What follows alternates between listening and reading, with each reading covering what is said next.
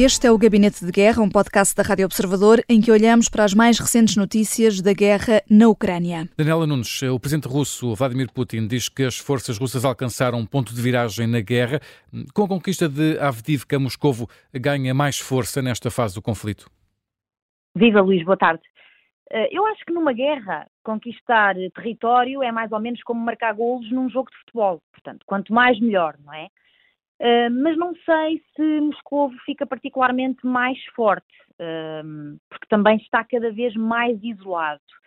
Um, e devo acrescentar também que esta vitória, ainda que sem dúvida simbólica para os russos, não é? Nesta, nesta cidade, desta vitória resulta também uh, uma coisa que nos distingue dos russos e que eu acho que é importante sublinhar.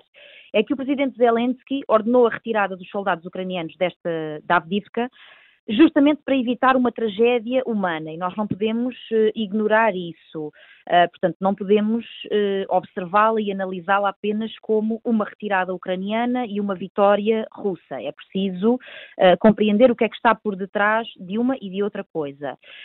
Depois, também diria que este avanço russo, uh, apesar de, de, efetivo, não é? Até porque a partir daqui o mais provável é que o Kremlin tente não só ocupar toda a região do, do Donbass, não é? Portanto, é, é mais uma conquista nesta, nesta região, uh, que em parte já estava uh, conquistada ou tomada.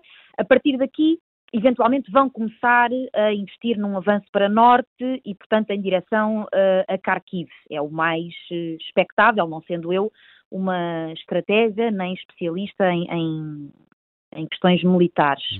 Uh, diria também que este avanço pode ter algumas repercussões uh, positivas em contexto europeu e ocidental, na medida em que nos recorda de uma coisa que, que, é muito importante, que é a necessidade de continuar a apoiar os ucranianos e, designadamente, a necessidade de continuar a apoiá-los logisticamente, militarmente e uh, materialmente também.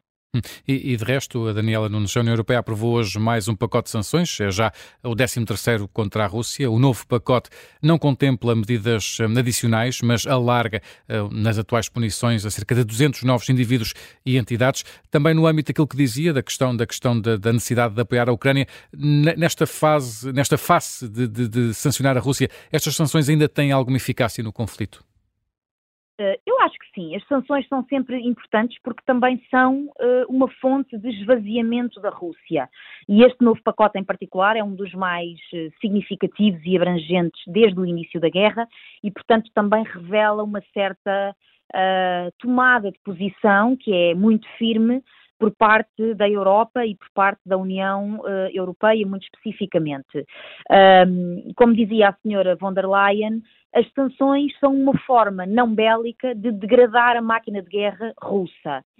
Uh, e, e, este pacote, como, como, dizia o Luís, abrange uh, duas novas centenas de empresas e, e, indivíduos e visa particularmente atingir os setores militares e de defesa. E, portanto, nesse sentido, uh, é uma forma efetiva de esvaziar a máquina de guerra russa e, de, e obviamente, de, de, de, comprometer o mais possível o acesso da Rússia a, a novos meios e a novas tecnologias, designadamente novos drones.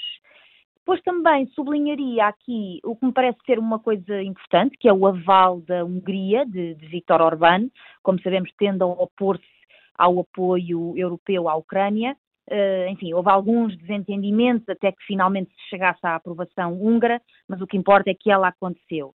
Agora, Luís, se me perguntar assim, as sanções uh, têm o mesmo impacto que o apoio, o tal apoio que eu dizia, militar, material, logístico, portanto, apoio efetivo da Europa à Ucrânia? Não, eu acho que não.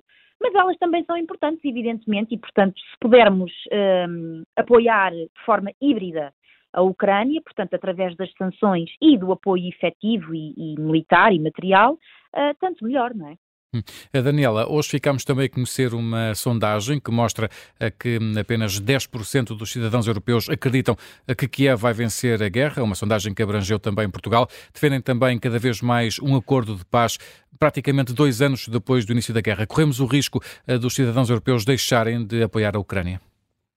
Uh, corremos, corremos e eu não tenho particular alegria em dizê-lo, mas as coisas uh, são como são e, e, uma leitura racional da realidade diz-nos que de facto as pessoas já estão mais desligadas. Estão cansadas também, não é? Estão cansadas, sim, e, e, e há obviamente uma fadiga associada a esta, à causa ucraniana, um, contra, não, não é que as pessoas uh, não entendam o que é que está em causa, porque percebem que esta luta se faz contra o imperialismo e o revisionismo de uma uh, potência perigosa que é a Rússia.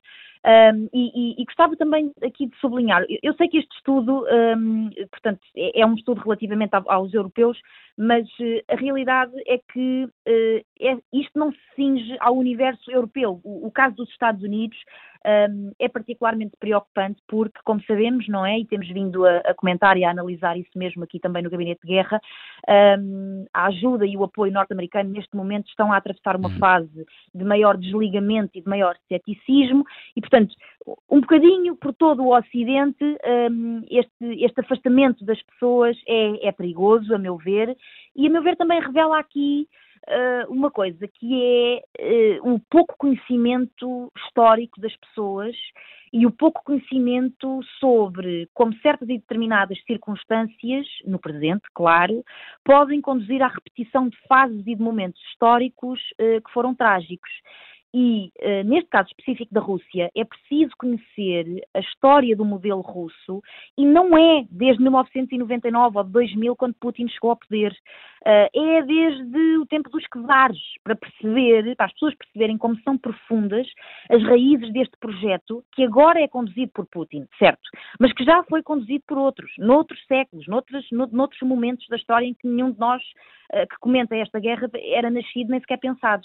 E este modelo, este, este projeto, vai certamente continuar a ser conduzido um dia quando Putin uh, já não estiver cá.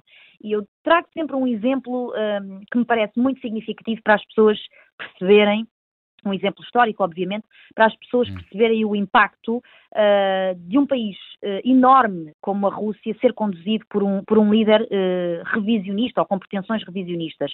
Os três países bálticos, a Estónia, a Letónia e a Lituânia, são países vizinhos da Rússia e, e temem particularmente os apetites territoriais de Putin, e, mas para nós, comentadores e, e, não só comentadores, são países normais, independentes, que não têm nada a ver com a Rússia desde pelo menos 1991.